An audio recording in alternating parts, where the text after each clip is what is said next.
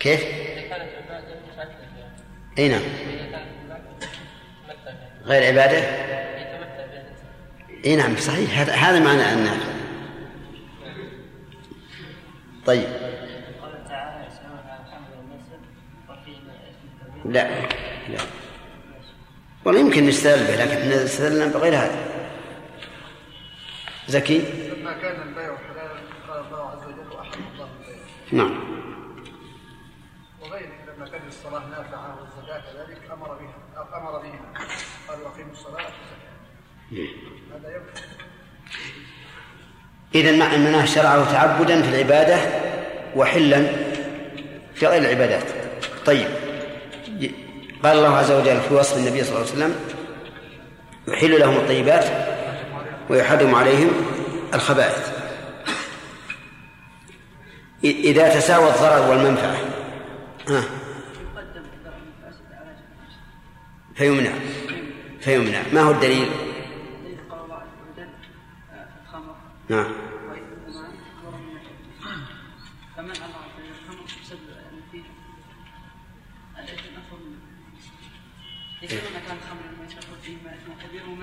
نعم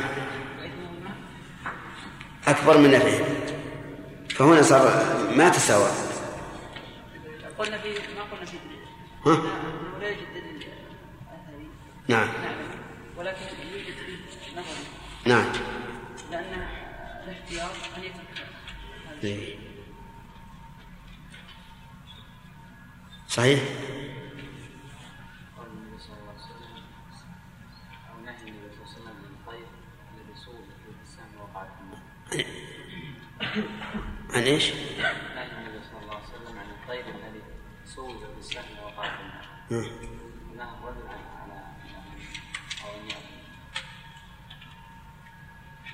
فيه فيه مناقشة هذا. قد لا يسلم. نعم. حديث النبي لعائشة لولا أن قومك حديث واحد بالكفر لا وليت تتابع العلماء إيه. نعم. يقول يا شيخ من حديث الإمام بشير من الحلال أن يفرغ به بين أمر المحرم نعم. معقب استبراء هو على كل حال ما في دليل نص على هذا الموضوع لكن المعنى. المعنى يدل عليه وهو أن ما كان مشتملا على مضرة فإنه يجب اجتنابه ولا يمكن اجتنابه إلا باجتناب ما فيه المنفعة. يعني لا يمكن ترك هذا الضار إلا بترك النافع. فكان الأجدر فكان الأجدر والأولى اجتنابه. أما ال- النصوص ففيها إشارة إلى هذا إلى هذا. إشارة إلى هذا بأنه إذا تساوى بالنسبة إذا رمى صيدا فوقع في الماء فوجده ميتا فإنه يحرم لأنه لا يدري الماء قتله أم السهم. نعم سلامة.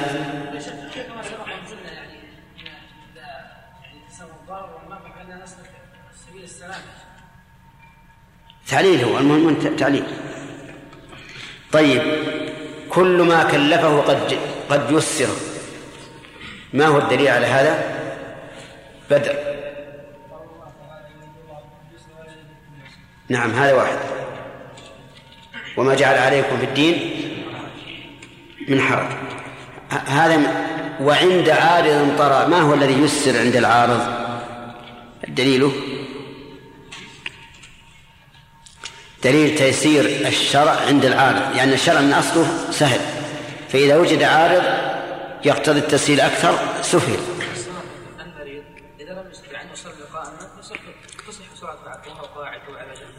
إذا قول النبي عليه الص- عليه الصلاة والسلام لعم- لعمران بن حسين صل قائما فإن لم تستطع فقائدا فإن لم تستطع فعلى جنب. طيب ثم فرع على هذا آه، أنه قال فاجلب لتيسير بكل ذي شطر. يعني المشقة تجلب التيسير. هذه عبارة قاعدة عند العلماء. المشقة تجلب التيسير ضمنت في هذا البيت. فاجلب لتيسير بكل ذي شطر.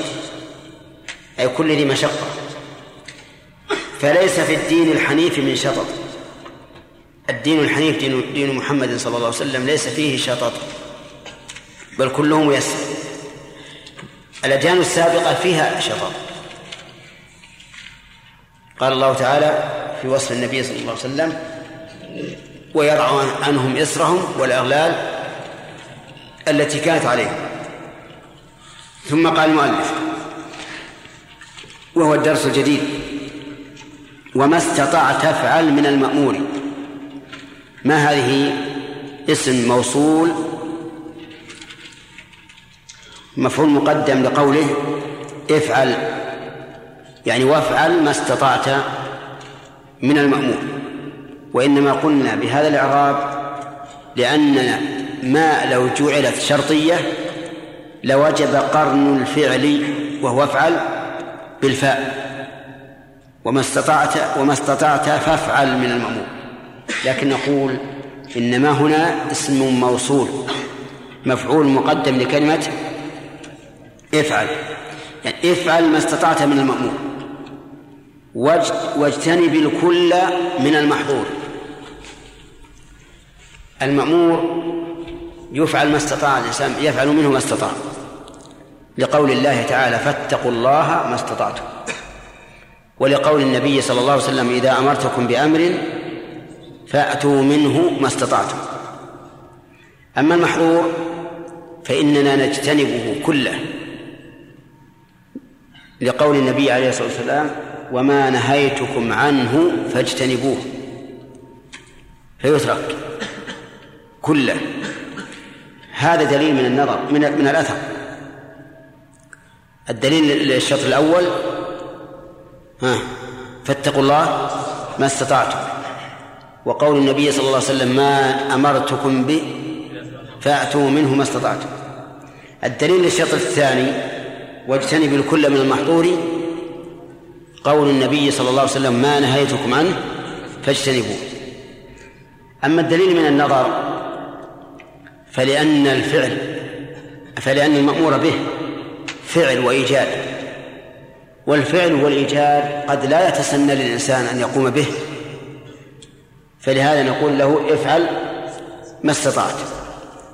وأما المحظور فهو نهي. ترك. والترك سهل. يتركه كله. فإذا فعل منه شيئا فقد أتى بالمفسدة المترتبة على فعل هذا المحظور لكن ليس المفسدة كلها بل جزءا منها لأن المحظور كله مفسدة.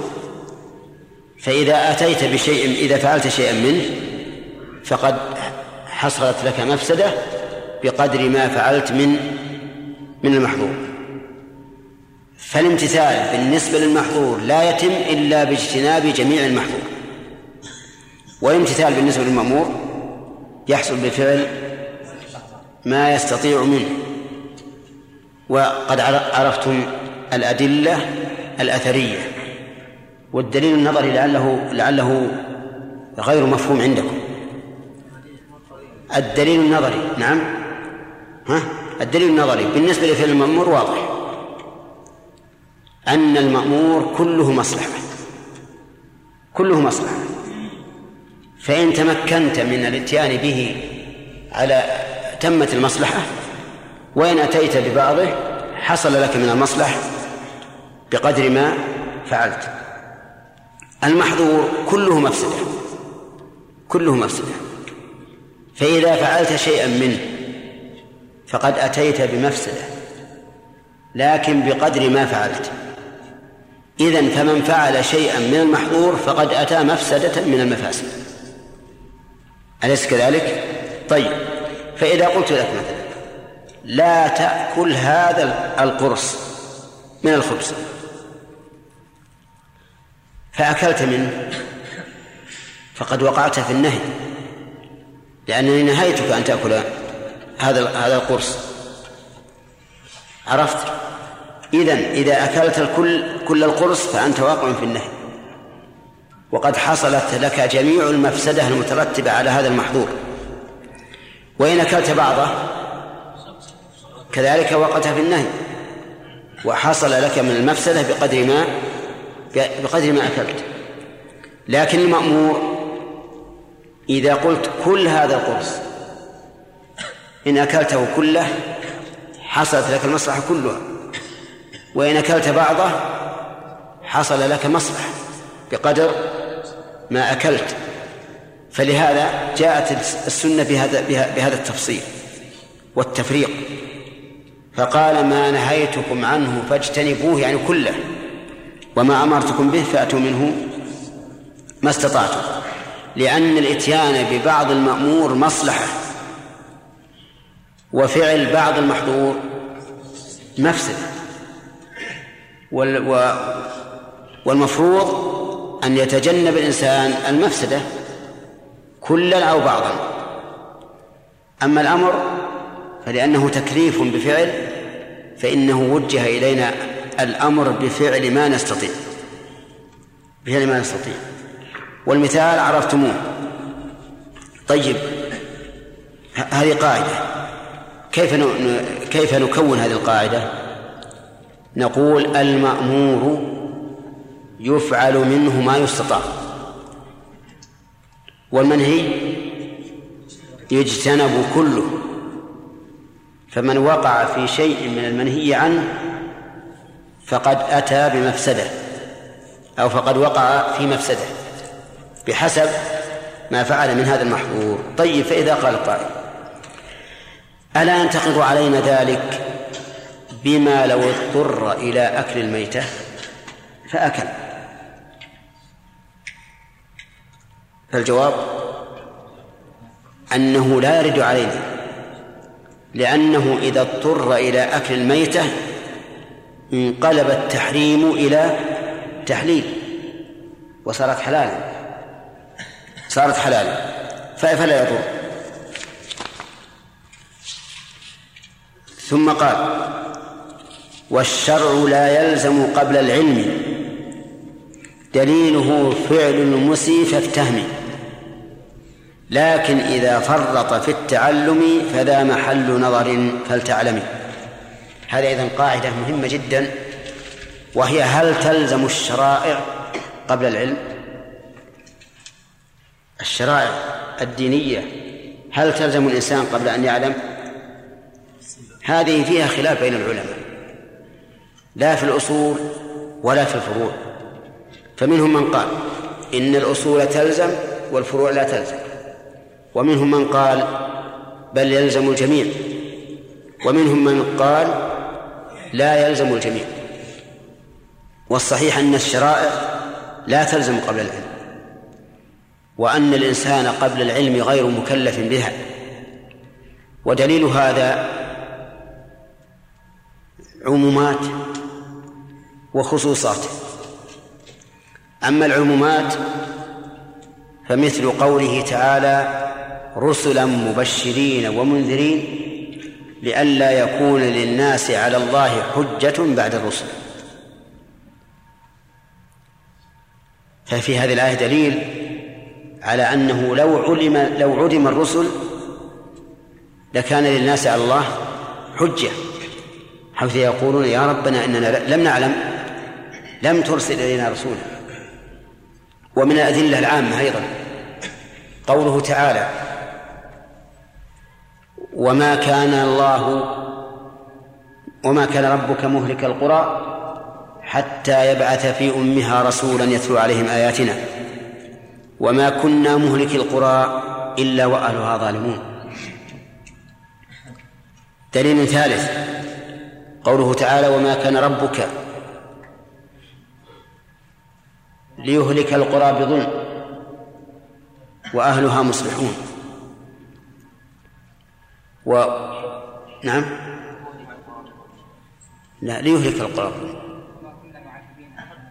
هذه ما بعد سنة وقال ودليل الرابع وهو قوله تعالى وما كنا معذبين حتى نبعث رسولا دليل الخامس وما كان الله ليضل قوما بعد إذ هداهم حتى يبين لهم ما يتقون أي ما كان الله ليحكم بضلالهم فيؤاخذهم عليه حتى يبين لهم ما يتقون. والآيات في هذا كثيرة. أما الأدلة الخاصة فقد استدل الناظم بفعل المسيء في صلاته.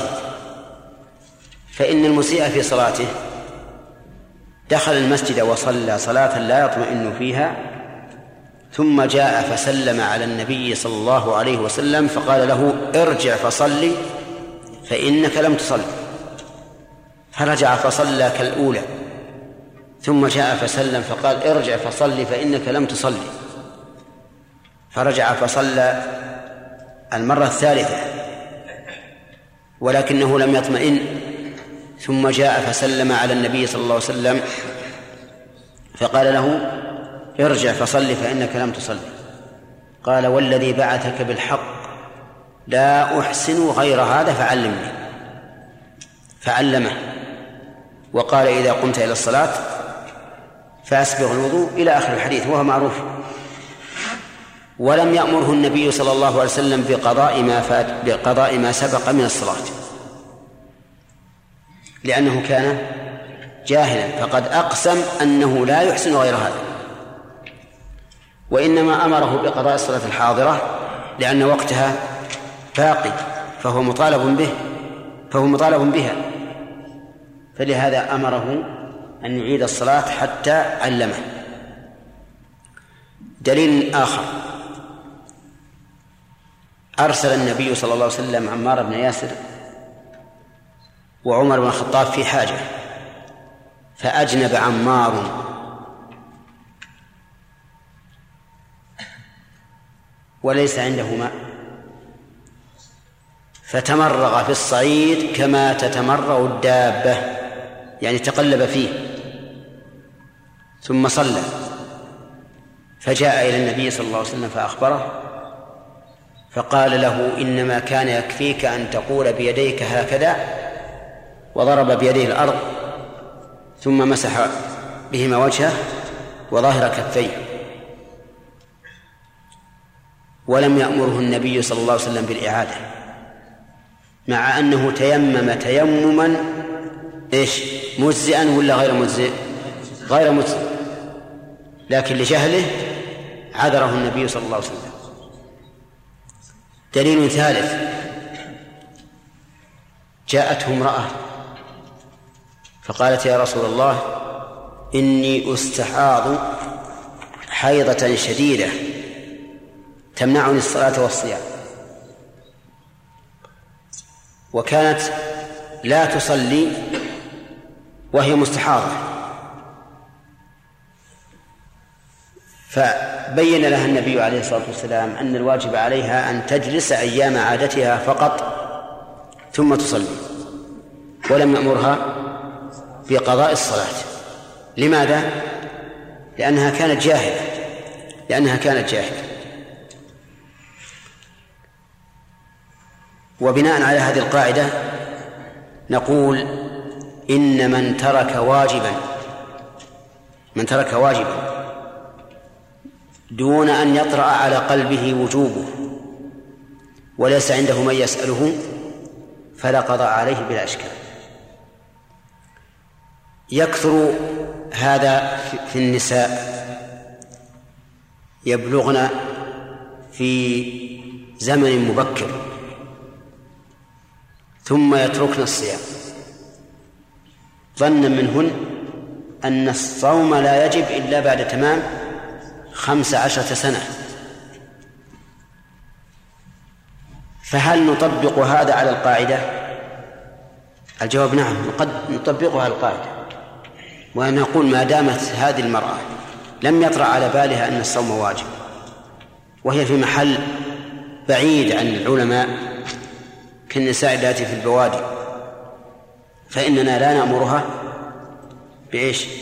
لا نأمرها بقضاء الصوم لأنها معذورة والشرع لا يلزم قبل العلم. طيب. ولكن هنا استثناء يقول لكن إذا فرط في التعلم فذا محل نظر فلتعلم إذا فرط من؟ إذا فرط الجاهل غير العالم في التعلم.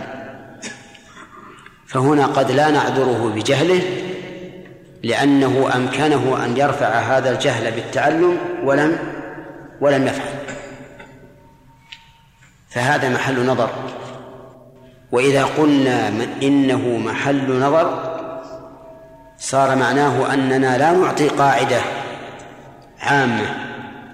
بل نطبق الحكم في كل قضية بعينها بما يتناسب مع الحال الواقعة فإذا جاءنا شخص عرفنا أنه إيه، مفرط بالتعلم لم يتعلم لكن بناء على أن المعروف عندهم وفي بلدهم أن هذا الشيء مباح مثلا أو أن هذا الشيء ليس بواجب. فهذا لا لا نقول إننا نلزمه لأنه لم يطرأ على باله إطلاقا أن هذا واجب.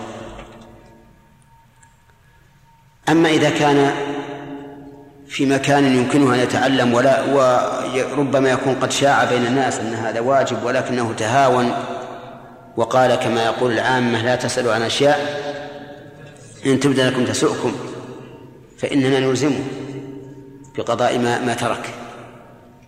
لأن العذر هنا في حقه قد تضاءل تضاءل. فهذه هذه القاعدة مهمة. طيب آه، رجل احتلم احتلم وله ثلاث عشرة سنة. ولكنه لا يصلي ولا يصوم بناء على أنه لا يبلغ إلا إذا تم له خمس عشرة سنة. فهل نلزمه بقضاء الصوم والصلاة أو لا؟ ها؟ ينبني على هذه المسألة. ينبني على هذه المسألة. إذا كان جاهلا جهلا مطبقا لا يدري عن شيء فإننا لا نأمره بقضاء ما ما فاته وأما إذا كان مفرطا فإننا فإن هذا محل نظر. طيب طيب لو لو أن هذا الرجل الذي بلغ وهو ابن ثلاث عشر سنة أو ما أشبه ذلك لم يكن يغتسل لكنه يصلي لم لم يكن يغتسل لكنه يصلي. يصلي بلا اغتسال. فهل نلزمه بإعادة الصلاة؟ نعم. على قاعدة نقول ما دام هذا الرجل جاهل ما دام هذا الرجل جاهلا جهلا مطبقا ولم يخطر بباله أن هذا واجب فإننا لا نأمره بقضاء الصلاة. لأن بعض الناس عنده جهل عظيم يظن أن خروج الجنابة كخروج البول. لا توجب شيئا. طيب مثال أيضا. لو أن رجلا جامع امرأته في نهار رمضان وهو صائم ظانا منه أن الجماع المحرم ما كان فيه إنزال ولكنه لم ينزل هل نلزمه بالكفارة؟ أو نقول بفساد صومه؟ لا لأنه جاهل. طيب على على هذا الحال نأخذ هذه القاعدة على أنها أصل من أصول الدين وقد ذكرنا أدلة كثيرة عليها. لو كان الجهل في أمر يكون ردة مع العلم مثل أن يكون عامي قد عاش بين قوم يدعون الأموات. ولم يبين له أحد أن هذا من الشرك. ولكنه هو يدين بالإسلام يقول إنه مسلم. فهل يعذر بدعائه غير الله؟ نعم يعذر لأن هذا الرجل قد عاش على على هذه الحال. ولم يبين له أحد أن هذا شرك. وهو يعتقد أن هذا من الوسائل وليس من من المقاصد. يعني يعتقد أن هذا الميت وسيلة له إلى الله عز وجل يقربه إليه فنقول هذا لا يكفر لأنه منتسب للإسلام. أما إذا كان لا ينتسب للإسلام ولا يعرف عن الإسلام شيئا مثل من يكون من يكونون في غابات أفريقيا أو في مجاهل آسيا أو ما أشبه ذلك فإننا نقول إن أمره إلى الله. لا نحكم له بإسلام ولا بكفر لكننا لا نلحقه بالمسلمين في التغسيل والتكفير والصلاة عليه ودفنه مع المسلمين. لأنه لم لم يكن معتنقا للإسلام ولا منتسبا إليه. فيفرق بين شخص عاش في أمة كافرة ولا يعرف عن الإسلام شيئا فإننا نقول هذا لا نحكم بكفره ولا بإسلامه لكننا نعطيه أحكام الكفار الذين الذين عاش فيهم في الدنيا. أما في الآخرة فأمره إلى الله. وهذا هو, هو القول الراجح أن أصحاب الفترة ومن لم تبلغهم الدعوة نقول فيهم الله أعلم. طيب الله أعلم أعلم بما يصنعون لو علموا أو أعلم بما يصنعون لو كلفوا يوم القيامة. الثاني هو المراد. لأن الصحيح أن هؤلاء أعني أهل الفترة. ومن مات من أطفال المشركين. يكون أمرهم في الآخرة إلى الله. يكلفهم الله تعالى بما شاء من التكاليف. فإن أطاعوا فهم من أهل الجنة وإلا فهم من أهل النار. فإن قال قائل هذا منقوض بكون التكليف ينقطع بالموت وأن الدار الآخرة ليس فيها تكليف. فالجواب أن نقول من قال هذا؟ من قال إن الآخرة ليس فيها تكليف؟ أليس الله تعالى قد قال يوم يكشف عن ساق ويدعون إلى السجود فلا يستطيعون؟ فهنا كلفوا بالسجود ولكنهم لم يستطيعوا وقد كانوا يدعون إلى السجود وهم سالمون. فعلى, فعلى هذا نقول إذا كان الإنسان ينتسب للإسلام ويصلي ويصوم ويزكي ولكنه يشرك شركا لا يعلم أنه شرك لكنه عاش في بيئة تقوم بهذا الشرك ولم ينبهه أحد فإنه معذور لا يؤاخذ بشركه. وإذا مات فإننا نغسله ونكفنه ونصلي عليه في مساجدنا وندفنه في مقابرنا.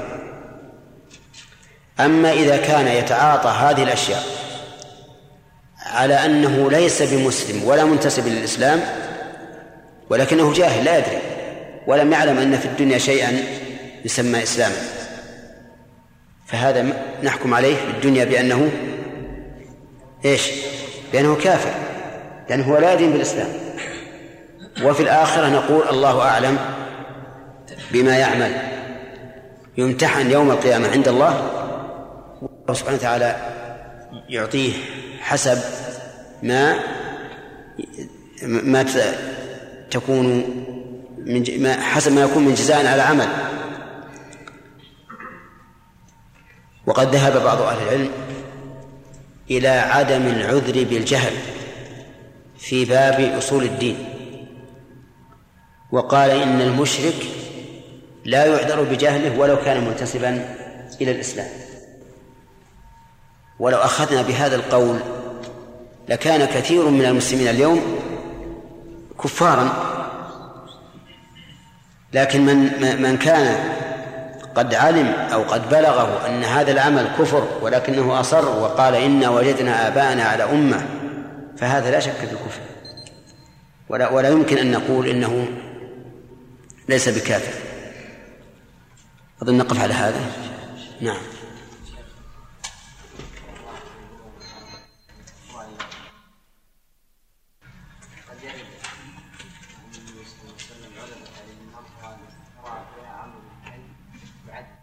نعم.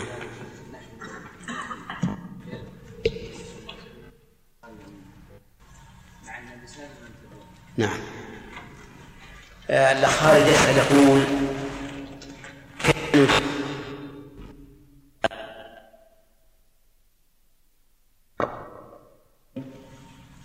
يجر قصبه في النار مع أنه قبل الرسالة.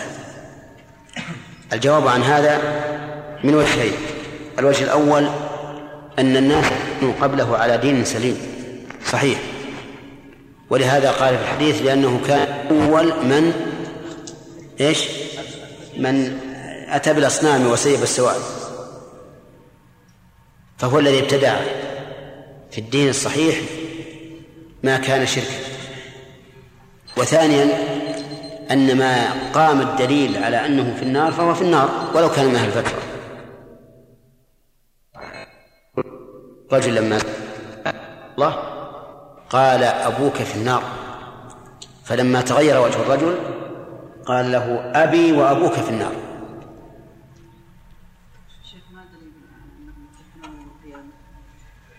وردت في هذا أحاديث ذكرها ابن القيم رحمه الله في كتاب طريق الهجرتين. نعم.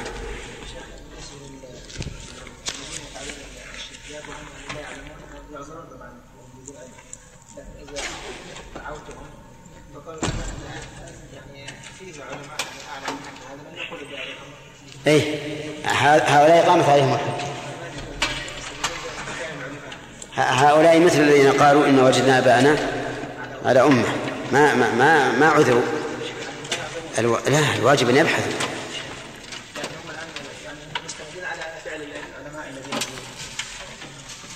لا ابدا ما ما, مو حجة. في درس الناظم ها؟ كيف مناقشة ليش؟ مناقشة كيف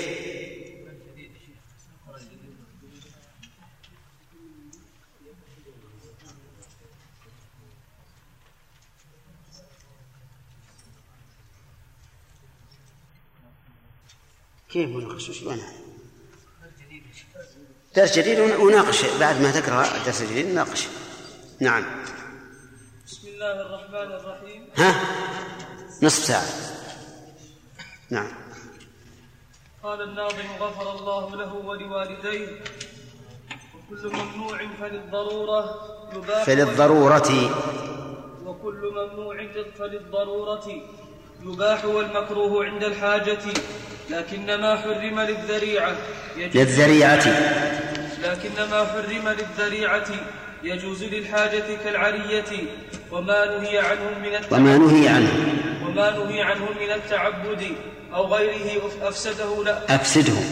أو غيره أفسده لا ترددي فكل نهي عاد للذوات أو للشروط مفسد مفسدا سيأتي. سيأتي. أو للشروط مفسدا سيأتي. سيأتي. أو للشروط مفسدا سيأتي. وإن يعد. وإن يعد لخارج كالعم كالعمة فلن يض فلن يضير فافهمن العلة. نعم بسم الله الرحمن الرحيم. الحمد لله رب العالمين والصلاة والسلام على نبينا محمد وعلى آله وأصحابه أجمعين. سبق لنا أنه يفرق بين المأمور والمنهي في الامتثال.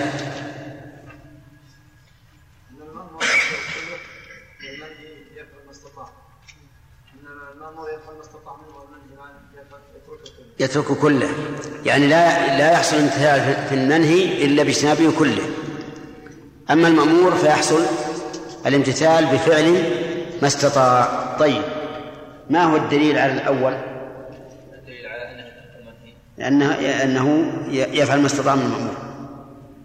اتقوا الله ما استطعتم وغير. الرسول صلى الله عليه وسلم إذا امرتكم بأمر فاتوا إذا نهيتكم عن إذا أمرت. إذا امرتكم بأمر استطعتم وإذا نهيتكم عن عن أمر وإذا نهيتكم عن شيء. عن شيء فاجتنبوا طيب.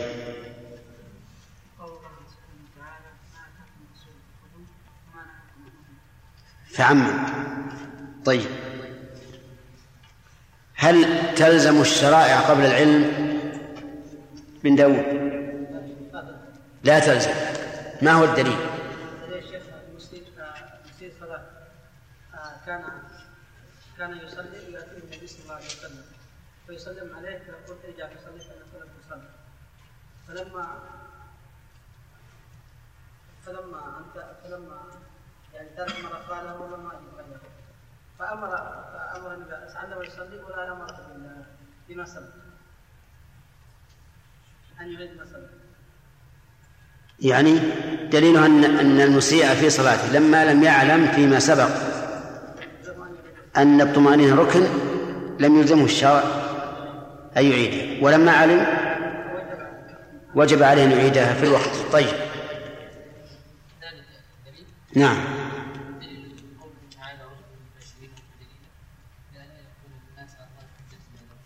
وجه الدلالة. وجه الدلالة. ما هو موضع الدلالة؟ وجه الدلالة يعني وجه الدلالة يعني أنه إذا كان ما علم يعني إذا ما أرسل إليه أنا عارف بس ما أقدر عنه لا حول ولا مشكلة. هذا كل واحد يعجز. عن الإجابة يقول أنا عارف لكن ما ما أقدر أعبر. يعني قبل أن يرسل إليه الرسل ما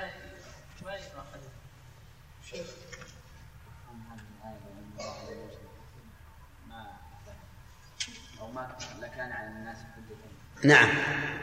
وجه ذلك أن الله تعالى قال لئلا يكون الناس حجة بعد الرسل أنه لو لم يعلموا بالرسل أو لم يأتهم رسل لكان لهم حجة. طيب في بعد.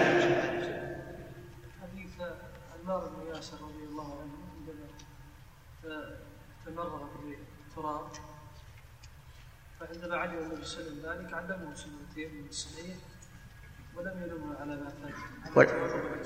ولم يأمره بالإعادة. طيب. عبد الله؟ قوله تعالى وما كان ربك ليهلك القرى بظلم ولا غمس نعم وما كان ربك مهلك القرى حتى بعث في امها رسولا يتلو عليهم اياتنا وما كنا مهلك القرى الا واهلها ظالمون تمام. يلا يا عمر.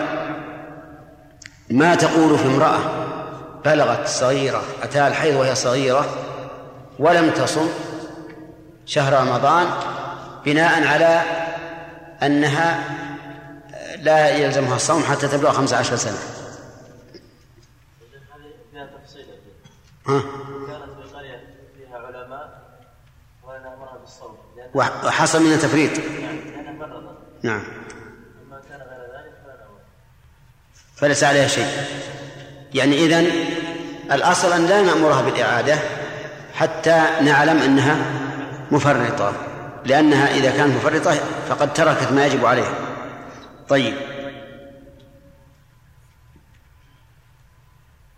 ولهذا قلنا لكن إذا فرط في التعلم فذا محل نظر فلتعلم. لكن إذا فرط من؟ الجاهل في التعلم. ولم يتعلم ما يلزمه فذا محل نظر. فلتعلم. هل المعنى فلتعلم أن هذا محل نظر؟ أو المعنى فلتعلم أي فابحث حتى تصل إلى العلم. نعم؟ يحتمل معنيين لكن هذا ال- ال- ال- الأهم هو هذا المعنى.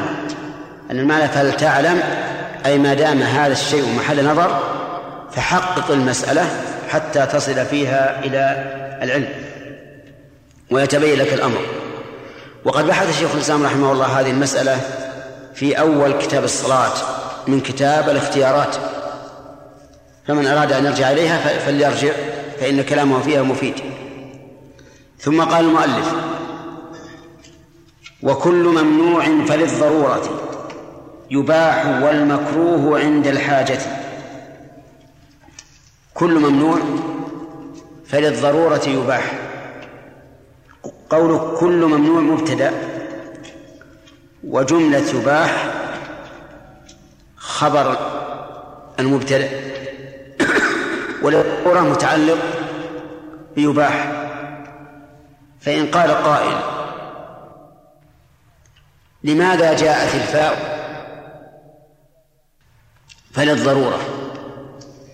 قل إنه لأن المبتدأ لما أشبه الشرط في العموم حسن أن ترتبط بخبره الفاء. ونظير هذا قولهم في المثال المعروف الذي يأتيني فله درهم. فالذي مبتدأ وجملة فله درهم خبر المبتدأ.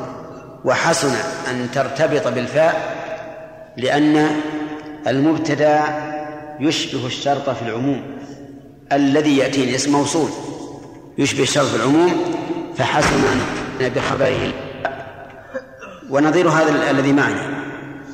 وكل ممنوع فللضرورة يباح. دليل ذلك قوله تبارك وتعالى حرمت عليكم ولحم الخنزير وما أهل لغير الله به والمنخنقة والموقوذة والمتردي والنطيحة وما أكل السبع تم وما ذبح على النصب إلى أن قال فمن اضطر في مخمصة غير متجانف للإثم فإن الله غفور رحيم. وقوله تعالى فمن اضطر غير باغ ولا عاد فلا إثم عليه إن الله غفور رحيم. وقوله تعالى وقد فصل لكم ما حرم عليكم إلا ما اضطررتم إليه. فالممنوع يباح للضرورة ولكن بشرط بل بشرطين. الشرط الأول أن يتعين دفع الضرورة بتناوله أن يتعين دفع الضرورة بتناوله. بمعنى أن لا نجد شيئا يدفع الضرورة إلا هذا الشيء المحرم. عرفتم يا جماعة معنى يا خليل؟ إيش الشرط؟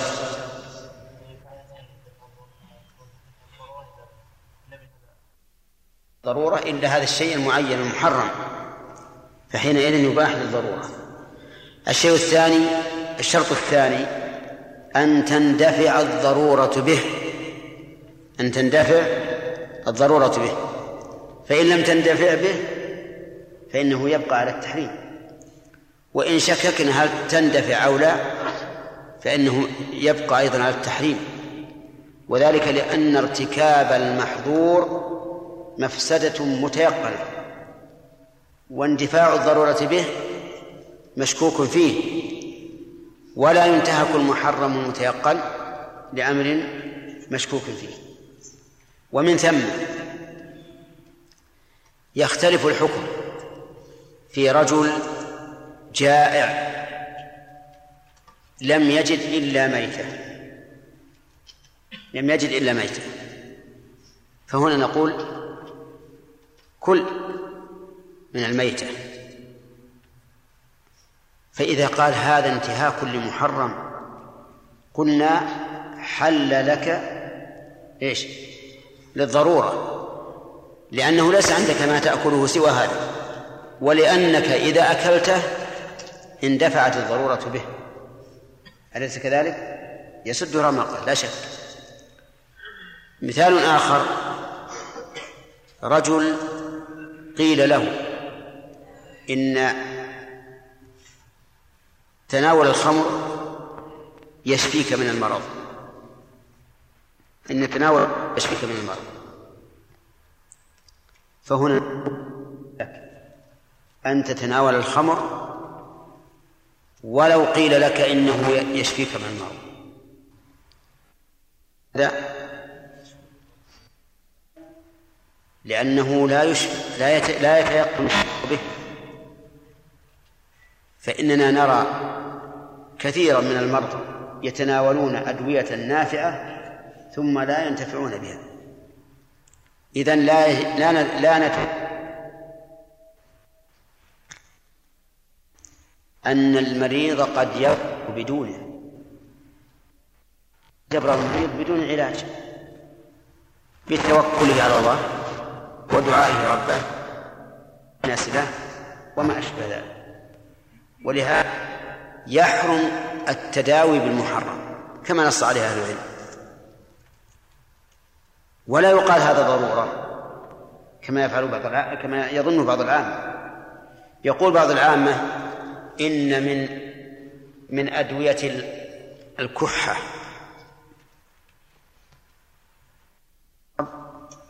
لبن الحمار.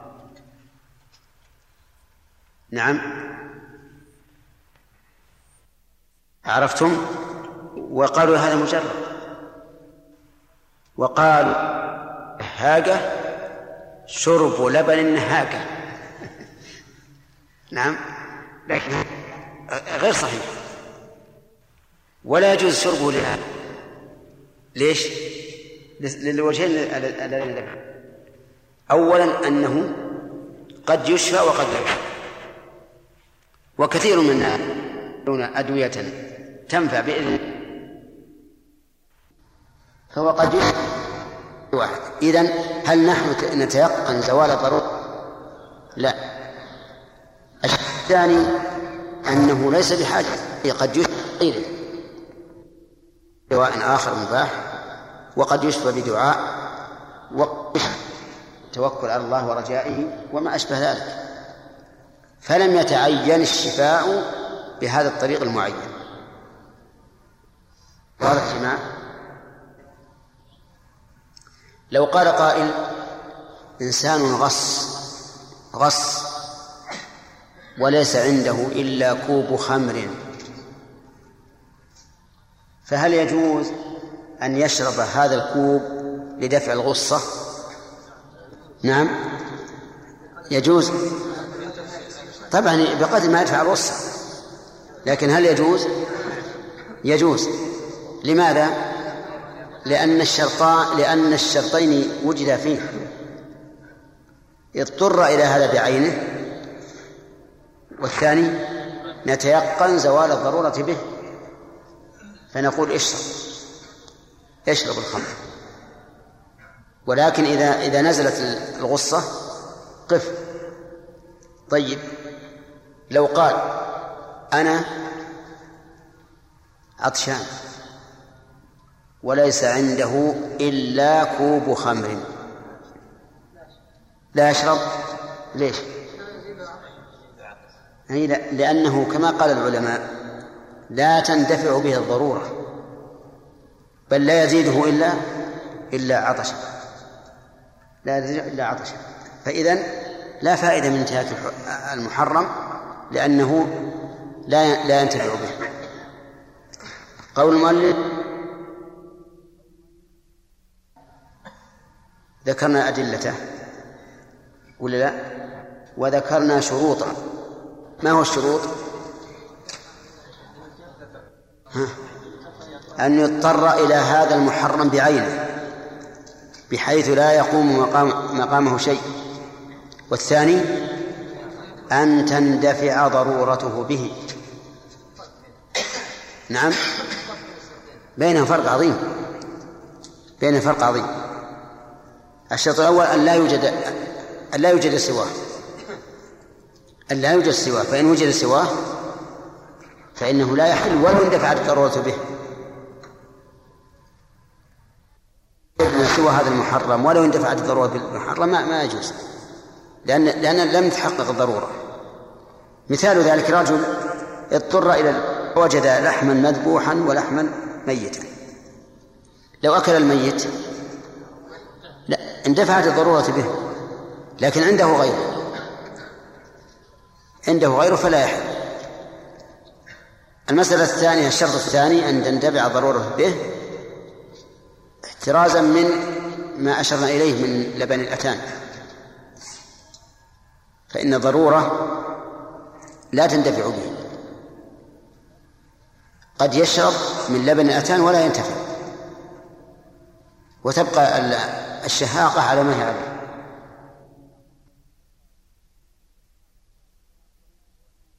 المكروه عند الحاجة. هذه أيضا قاعدة ثانية المكروه تبيحه الحاجة. لأن درجة المكروه دون درجة المحرم. المحرم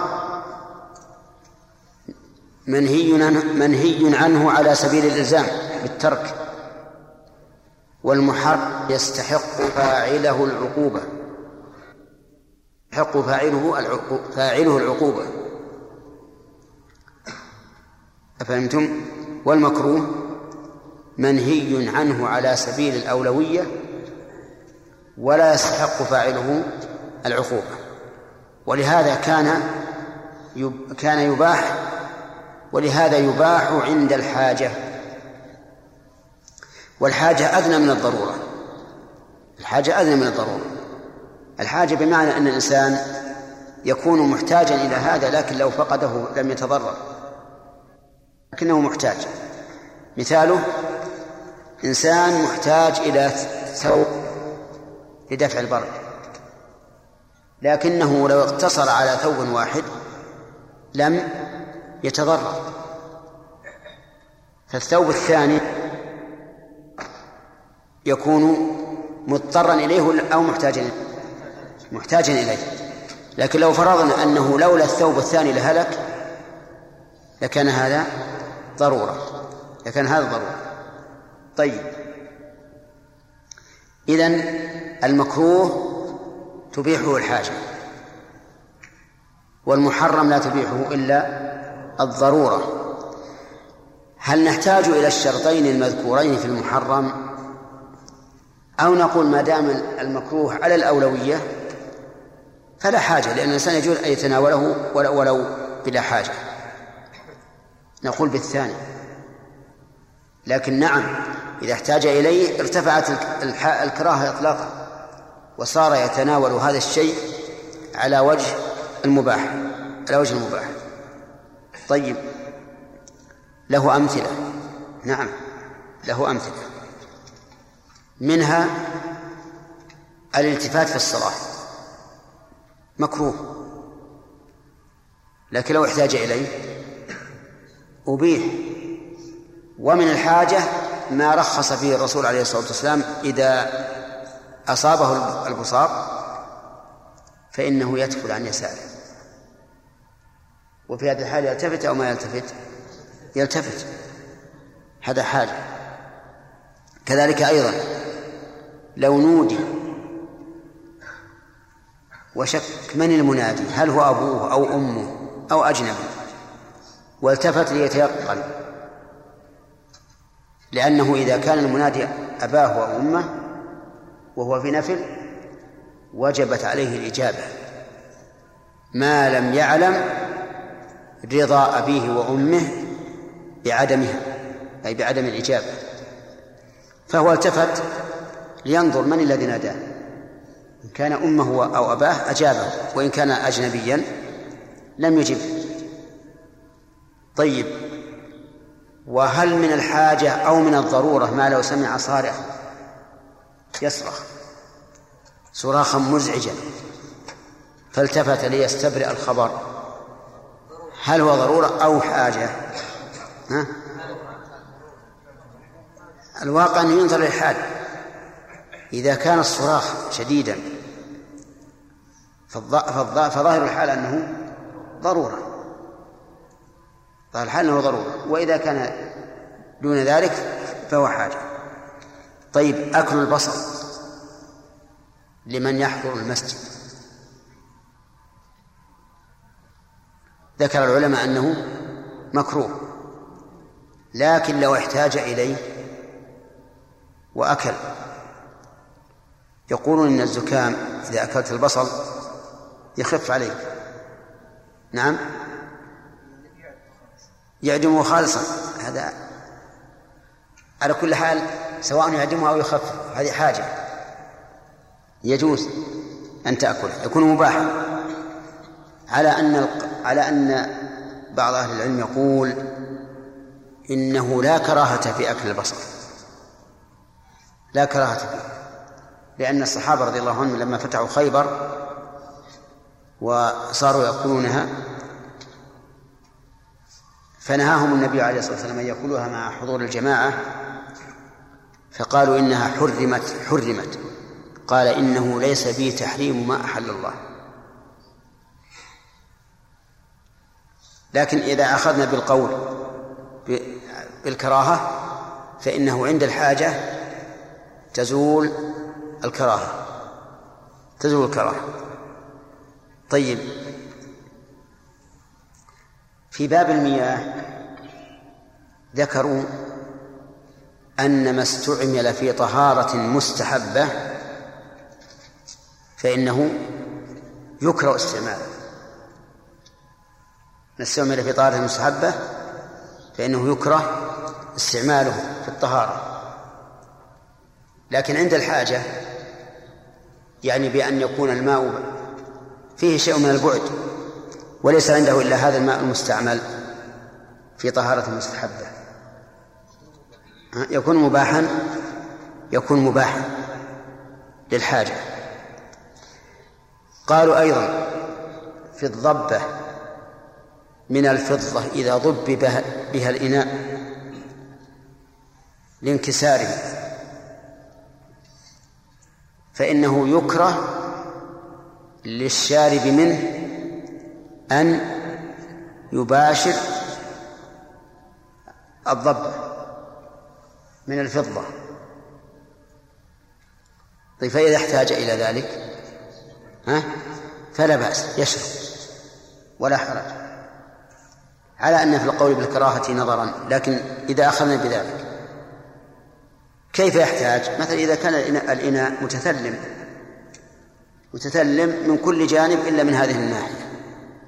نقول هذه حاجة. فلك أن تشرب ولا ولا ولا ولا تعد فاعلا للمكروه.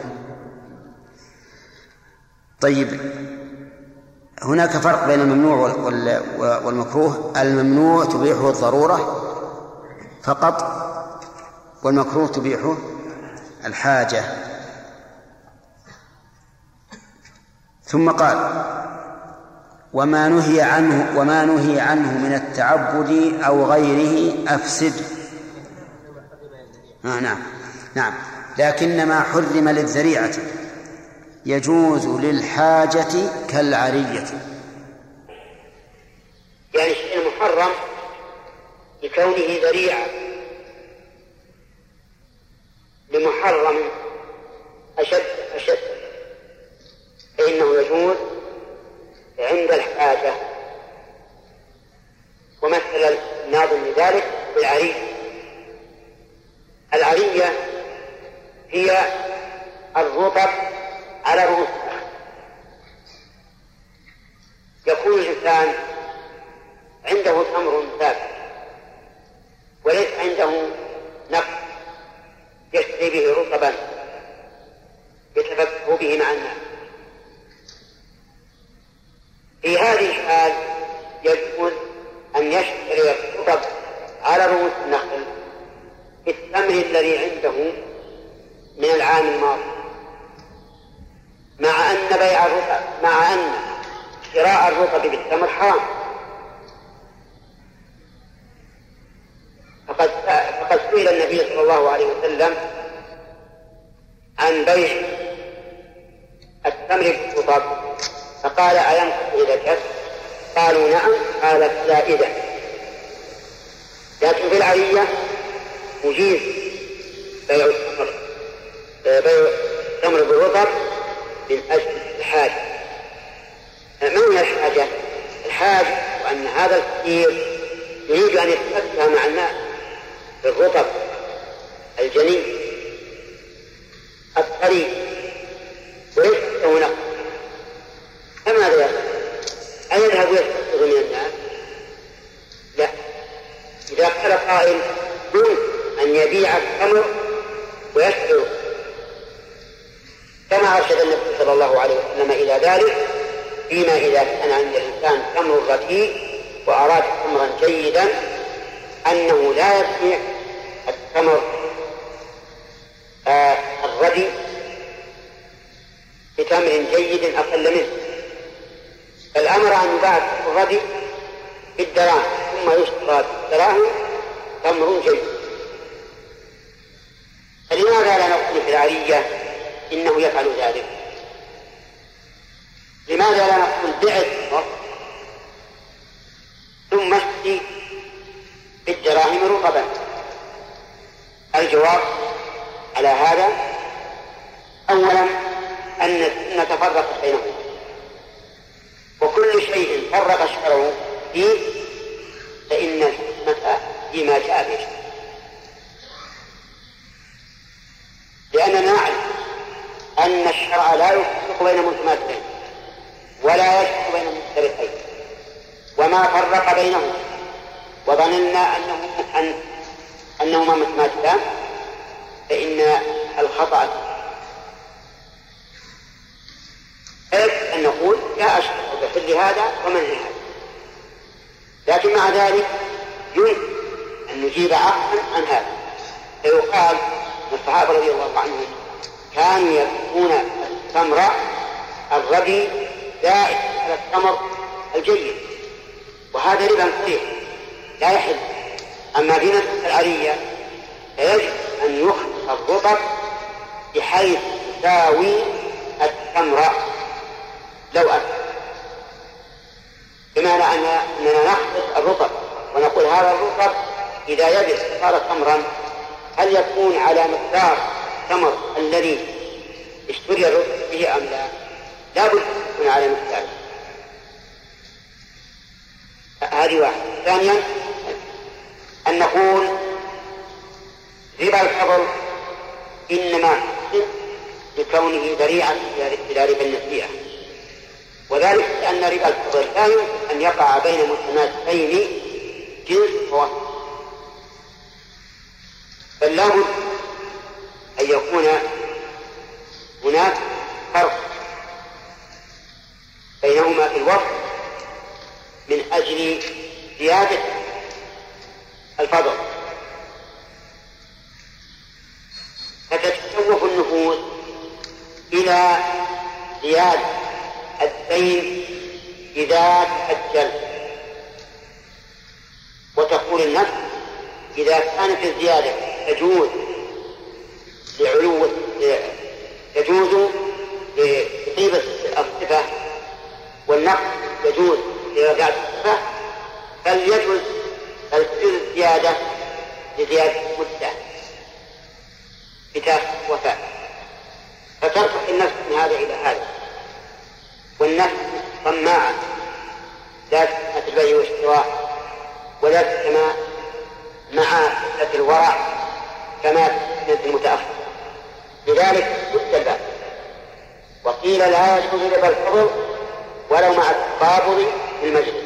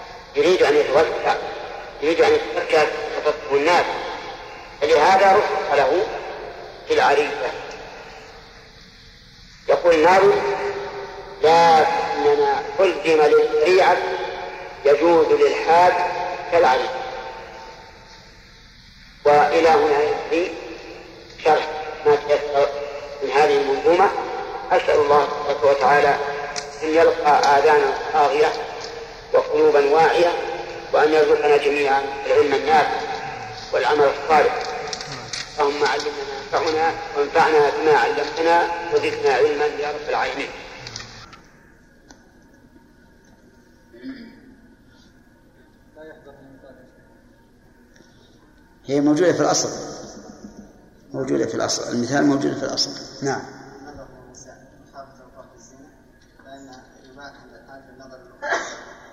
إيه. صحيح؟ نعم. النظر للنساء حرام سدا للذريعة. نعم. خوف الفتنة. فإذا احتج إليك الخطبة والمشهود عليها والمعاملة جاز. طيب العرية إحنا ذكرنا في الأصل كالعرية. فما هي آدم؟ ما حضرت. نعم. بيع الرطب. بتمر. بيع الرطب على رؤوس النخل بتمر حاضر في الأرض. ما هو على رؤوس النخل. إي نعم. أين التحريم فيه؟ أين التحريم فيه حتى نقول أبيح؟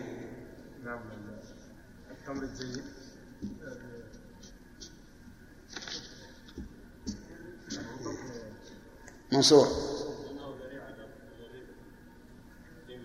لكن نريد الدليل على التحريم بيع الرطب بالتمر.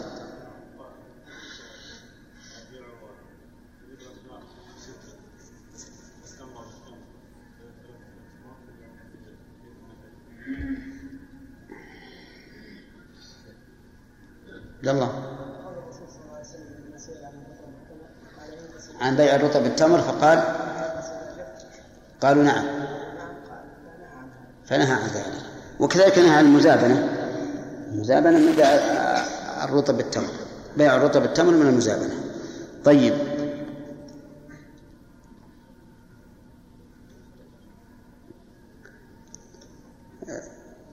إذا بيع الرطب بالتمر حرام. لأنه ذريعة إلى بيع التمر. بالتمر متفاضلا فإذا احتيج إليه جاز. لكن العرية لها شروط.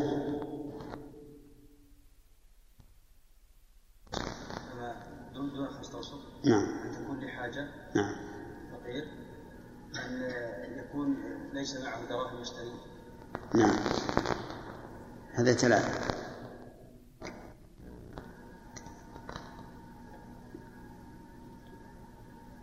أن تكون بخرص الرطب تمرا يخرص. الرطب على أنه تمر. نعم. بالحاجة لا نعم يكون معه دراهم شرط.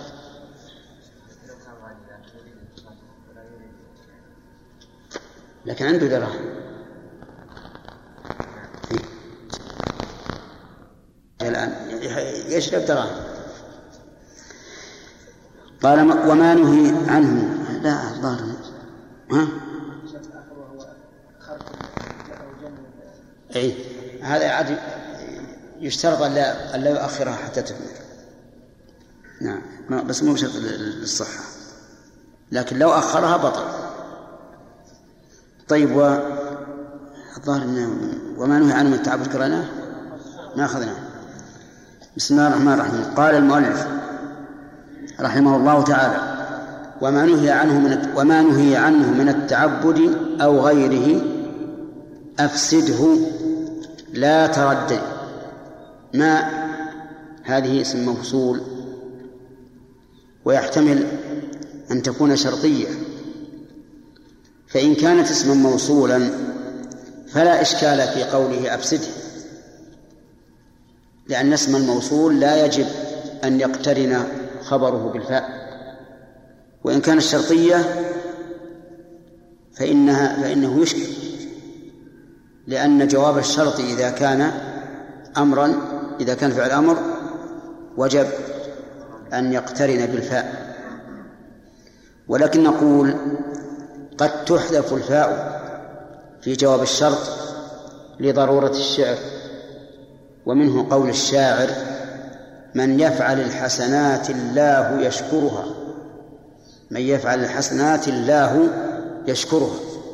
أصله فالله يشكرها لكن حذفت للضرورة. والحرير رحمه الله جعل الشعر صلفا فقال وجائز في صنعة الشعر الصلف أن يصرف الشاعر ما لا ينصرف.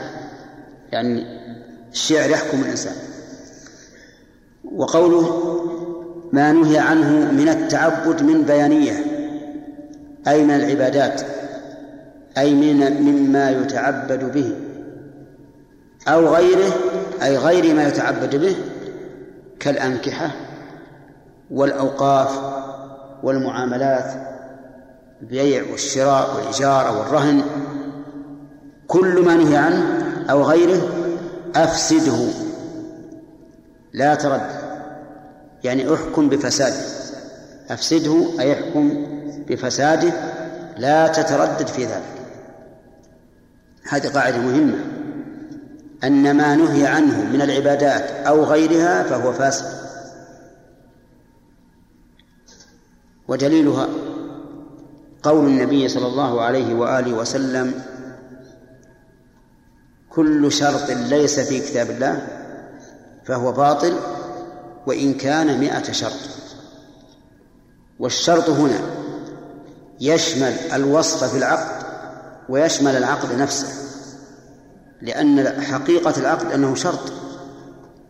فكل من المتعاقدين قد اشترط على نفسه أن يلتزم للعاقد الآخر بمقتضى العقد. أما العبادة ما نهي عنه من العبادة فهو فاسد. فدليل ذلك أن النبي صلى الله عليه وآله وسلم قال للمسيء في صلاة في صلاته ارجع فصل فإنك لم تصل. وقال للذي صلى خلف الصف منفردا أعد صلاتك أمره بإعادة الصلاة. لأنه وقف في مكان منهي عن الوقوف فيه. فإذا صام رجل يعني لها أمثلة القاعدة هذه. من أمثلتها. امرأة صامت وهي حائض. فصومها باطل. رجل صلى في وقت النهي. نفلا مطلقا لا سبب له. فصلاته باطلة. طيب. رجل صام يوم العيد. فصومه باطل.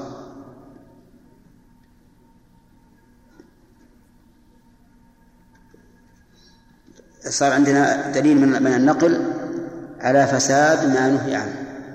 هل هناك دليل عقلي؟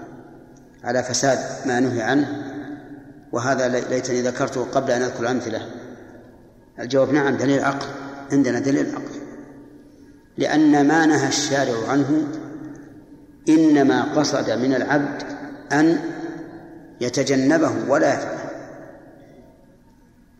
فإذا صححناه فهذا إقرار له والإقرار على الحرام حرام. هذه واحدة دليل العقل أيضا لما نهى الشارع عنه علمنا أنه لا يرضاه.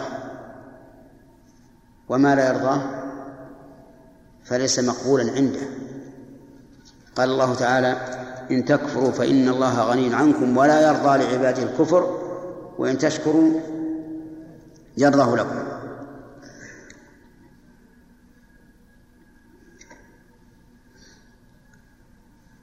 طيب لو صلى في مكان مغصوب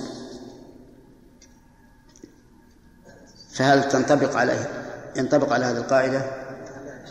لا لا ينطبق لأن المكان المغصوب لم ينهى عن الصلاة لم ينهى عن الصلاة فيه بعينها يعني ما قيل لنا لا تصلوا في المكان المغصوب لكن قيل لنا لا تغصب لأن هذا غير حق. طيب لو توضأ بماء مغصوب فكذلك على القول الراجح لأنه لم يقل لنا لا تتوضأ بالمغصوب لكن قيل لنا لا تغصب الماء. وهكذا. ولهذا كان القول الراجح في مسألة الصلاة في المغصوب أو أو الوضوء بالمغصوب أو لباس الثوب المغصوب في الصلاة. القول الراجح في هذه المسائل أن أن العبادة صحيحة. ثم قال فكل نهي عاد للذوات ألف هذه للتفريع. إشارة إلى أن هذا البيت مفرع على ما قبله. فكل نهي عاد للذوات أو الشروط مفسدا سياتي ها؟ كيف؟ أو للشروط نعم. فكل نهي عاد للذوات أو للشروط مفسدا سياتي وإن يعد لخارج كالعمة فلن يضير. فافهمن العلة. طيب. هذا هذان البيتان كالتفصيل للإجمال السابق في البيت الأول. النهي إذا عاد للذات لذات العبادة أو لذات المعاملة فهو مفسد لها لا شك. المرأة نهيت عن الصوم في الحيض نهي عن صوم يوم العيدين. نهي عن البيع بعد أذان الجمعة. الثاني.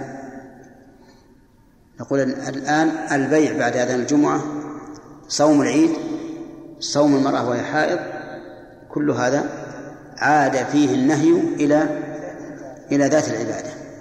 فلا تصح. للدليل والتعليل السابق. أو للشروط.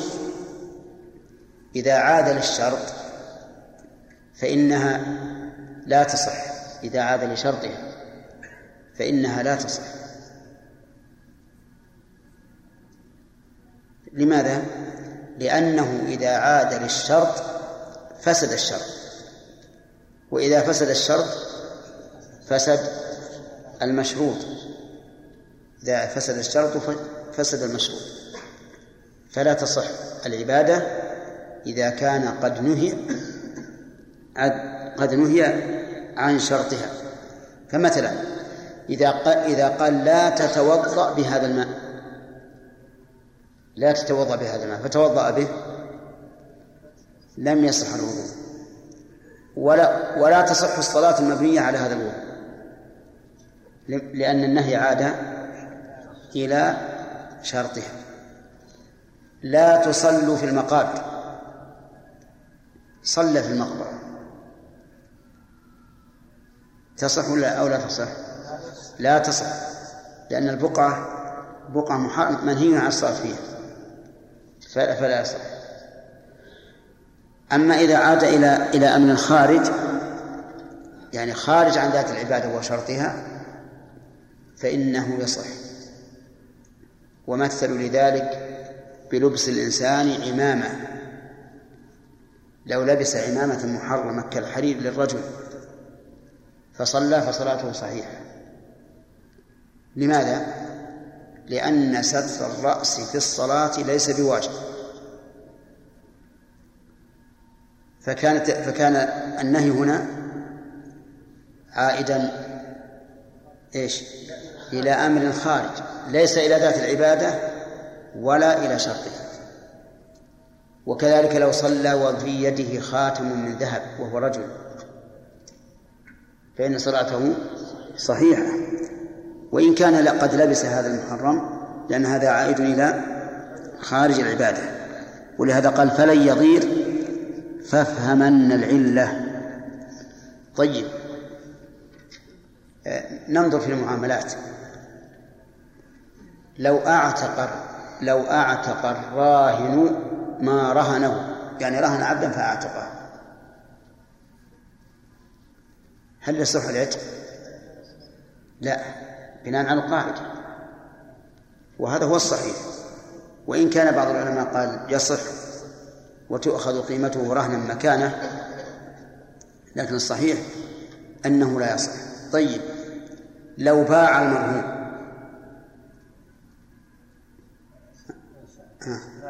لا يصح. لأنها لأنه منهي عن بيعه لما فيه من إسقاط حق المرتهن. لو أوصى لوارث لا تصح الوصية لأن النهي عاد إلى إلى نفس الوصية. فلا فلا تصح الوصية. لكن على كل حال إذا كان النهي عن الشيء لحق المخلوق فأسقط فلا بأس. ولهذا جاء في الحديث لا وصية لوارث إلا أن يشاء الورثة فإذا كان الحق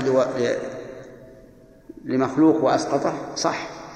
كما أنه لو باع المرهون ووافق المرتهن على البيع فإن فإن البيع يصح على القول الراجح الذي هو جواز تصرف الفضول.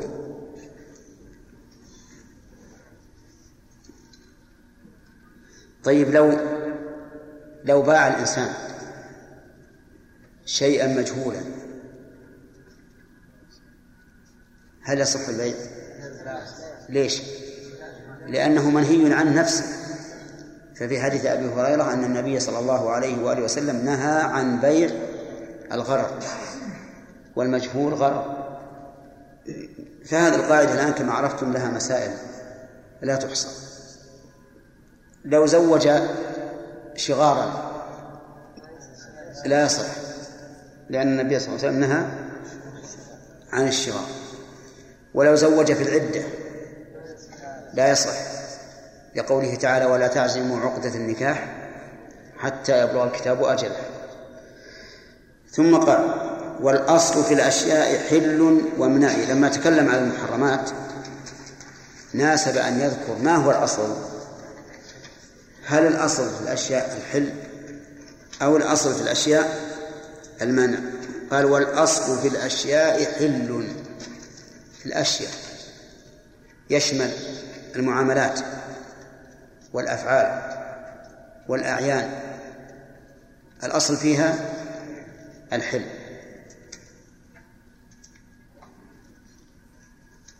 يشمل إيش؟ والأفعال والأعيان. المعاملات. إذا عقد اثنان عقدا فقال أحد فقال شخص هذا العقد محرم. ماذا نقول؟ عليه الدليل. الأصل الحل حتى يقوم دليل على أنه حرام. عمل الإنسان عملا من الأعمال. فقال له شخص هذا حرام. حرام عليك. ماذا نقول؟ هات الدليل. لأن الأصل في الأعمال الحل أني أفعل ما شئت. هذا الأصل. الأعيان. رمى الإنسان صيدا فأكله. فقال له آخر هذا حرام. هذا الصيد حرام. ماذا نقول؟ نقول هذا الدليل. الأصل في الأعيان الحل طيب ما هو الدليل على هذه القاعدة؟ الدليل قوله تعالى هو الذي خلق لكم ما في الأرض جميعا هذا دليل الأعيان أن الأصل في الأعيان كلها الحل الأعمال وقد فصل لكم ما حرم عليكم إلا ما اضطررتم إليه فصل ما حرم. نأتي العمل هذا العمل المعين هل قال الله إنه حرام؟ هل قال رسوله إنه حرام؟ لا. إذا لو كان حراما لفصله. لأنه قال وقد فصل لكم ما حرم عليكم. فالأصل هو الحل. حتى يقوم دليل على على أنه ممنوع. الثالث في العقود. العقود. قال النبي عليه الصلاة والسلام إن أحق الشروط أن توفوا به ما استحللتم به الفروج. وقال المسلمون على شروطهم إلا شرطا أحل حراما أو حرم حلالا. وهذا الحديث وإن كان ضعيفا لكن يؤيده حديث عائشة في الصحيحين. كل شرط ليس في كتاب الله فهو باطل وإن كان مئة شرط. إذن الأصل في المعاملات. الأصل في أعمال بني آدم. الأصل في الأعيان التي خلق الله. الأصل فيها الحل. أما العبادة فيأتي إن شاء الله بيانه نعم. نعم.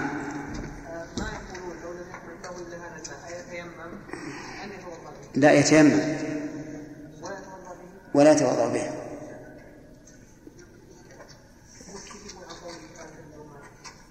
يقول هذا مهم ملكه ليس ملكه ليس ملكا لا فهو كالمعدوم نعم. أيهم أي نعم. ها؟ عشر. عشر. مو قلنا ثلثين نصف للشرح وعشر للأسئلة. نعم. إيش؟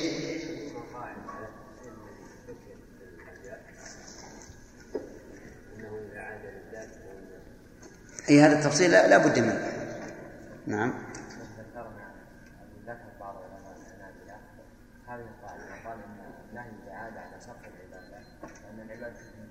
نعم. يمثل له بالماء المغصوب نعم. مع اننا قلنا إذا عاد الماء الماء المغصوب متى يصح التمثيل؟ إذا قلنا إنه لا يصح الوضوء به.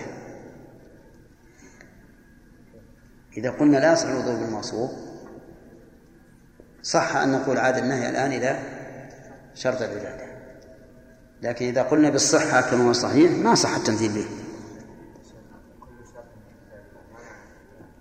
آه. كتاب الله يعني حكم الله. يعني تضمنه حكم الله فهو, فهو باطل. لم يتضمن فهو باطل. لكن بقينا هذا الحديث فيه إشكال. لأن بعض العلماء قال هذا يقتضي أنه لا تصح الشروط إلا ما نص عليها قالوا كل شرط ليس في كتاب الله فهو باطل.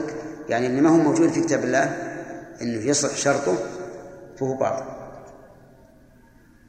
وهذا لا شك إنه ظاهر اللفظ. لكن نقول المراد ليس في كتاب الله حكم. وقد بين الله تعالى أن الأصل الأصل الحل في كل العبادات في كل المعاملات. نعم.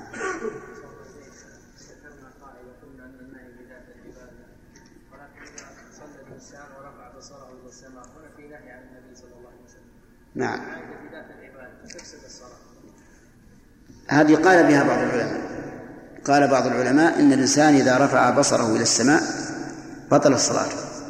قال لأن الرسول نهى عنه واشتد قوله في ذلك حتى توعد من رفع بصره إلى السماء أن لا ترجع إليه بصره لكن الجمهور يقولون إن هذا لا يزال مستقبل القبلة. ولو ولو رفع بصره. فإذا كان كذلك صح صلاته. ولا شك أن هذا التعليل في النفس منه شيء يعني لو قيل بالبطلان كان قوي. يقال من قال لكم إن العلة في النهي عن رفع البصر إلى السماء هو عدم استقبال القبلة بوجهه؟ لأن الذين صححوا ذلك قالوا لأن هذا لأنه إنما نهي عنه لأنه لا يستقبل القبلة بوجهه إذا رفع بصره هكذا. فنقول من قال هذه العلة؟ قد تكون العلة سوء الأدب مع الله. وأن الإنسان ينبغي له إذا وقف بين يدي الله أن يكون خاضعا. ولهذا ذهبت الظاهرية إلى بطلان صلاته من رفع بصره السلام. والله أنا أجبن وأنا أقول للرجل أعد صلاتك. نعم.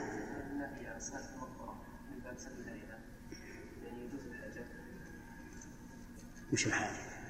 إن حبس فيها لا بأس. أجل إيش؟ عنده إيش؟ ماء. إيه.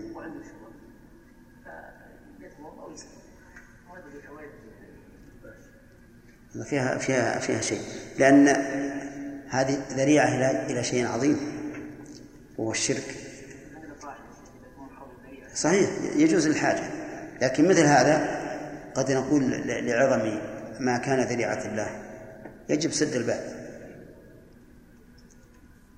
أما نعم لو حبس أو خاف على نفسه من الخروج من المقبرة فيجوز. نعم نقول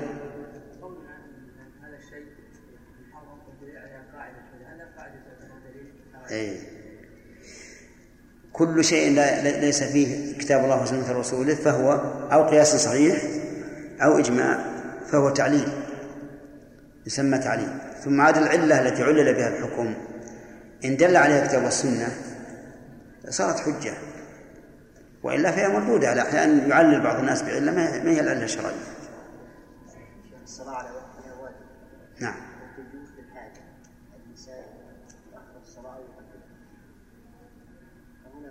الجمع يعني؟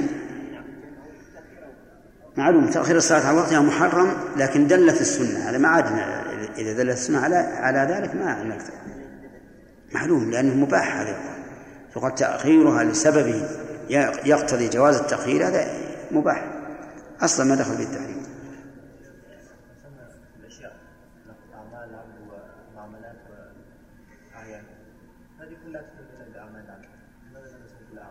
إيه. لا بينهم فرق. العمل ما فيه عين أمامك. العمل ما فيه عين أمامك. تكلم مع شخص تتعاقد معه. لكن الأعيان فيه. هذا الشيء لا أريد أن هذه الشجرة أريد أن آكلها هذا الطير أريد أن آكل عين. عمل مني لكن الأصل. هل نقول هذه حرام عليك إلا بدليل أو حلال إلا بدليل؟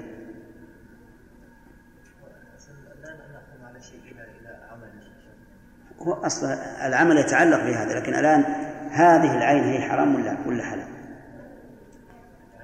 العين هي اللي هو ال- ال- المعين قصدي قصدي بالعين المعين هذا الطير مثلا هذا الزحاف في الأرض هل هو حلال ولا حرام؟